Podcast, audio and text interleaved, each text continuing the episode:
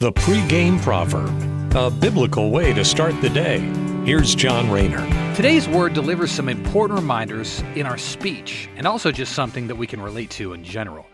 We're in Ecclesiastes chapter 5 verse 3 and the word of God tells us, too much activity gives you restless dreams.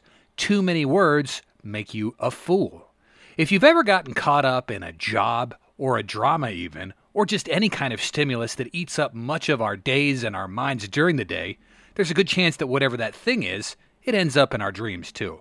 Personally, I've worked long hours during some kind of radio emergency, and when I finally get to sleep, I don't really escape from whatever it was I was working on. When I close my eyes, that lingering adrenaline pops up and brings those elements into my dreams that I was working on that day.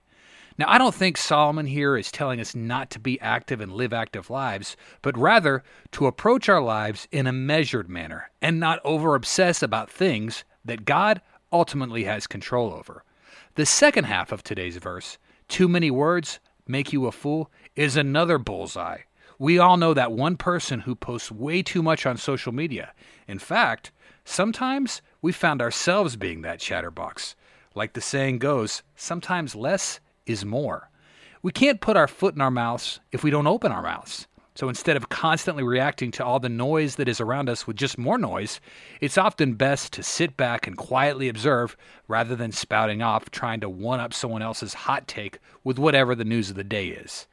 Thanks for listening. Have a great day. Take care and God bless. The pregame proverb with John Rayner. Look for it on all podcast platforms and have it delivered to your smartphone. The pregame proverb, proud partners of The Bar, the Biblical and Reformed Podcast Network.